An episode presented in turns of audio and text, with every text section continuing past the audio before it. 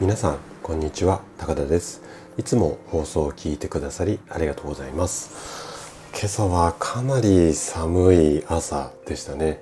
で12月に入ってあのかなりこうだんだんこう冬っぽくなってきて風も冷たくなってきてますよね。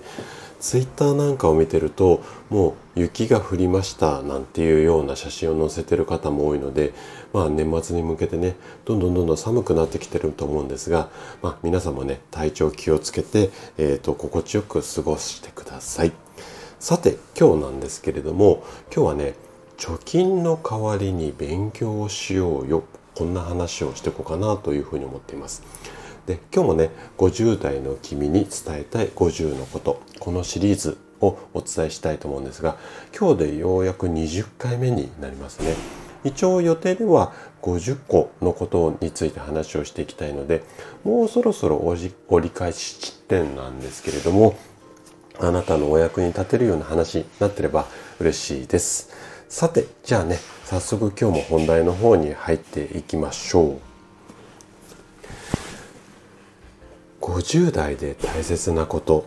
それはね諦めないということなんだよ。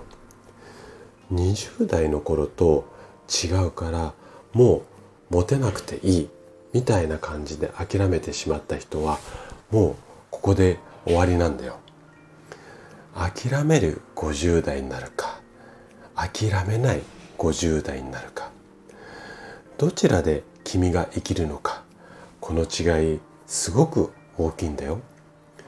これはねあくまで僕自身の考えなんだけれども勉強の反対語それはね貯金なんだ。え？っていうような顔をしているよね。じゃあもう少し分かりやすく。例えばね50代っていうのはだんだん老後がリアルで心配になってくる。そしてもし病気になったらどうしようだとか収入がなくなったらどうしようだとか年金だけで暮らしていけるのかみたいな感じでいろいろと心配になりそこで貯金を始める。まあこんな形が自然な流れだと思うんだよね。でもね貯金を始めた人っていうのは永遠に安心できないんだ。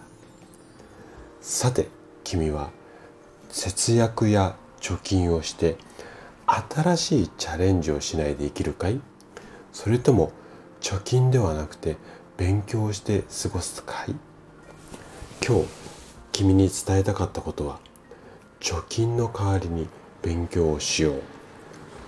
今日のお話は以上となります。最後までお聴きいただきありがとうございました。次回の放送でまたお会いしましょう。それではまた。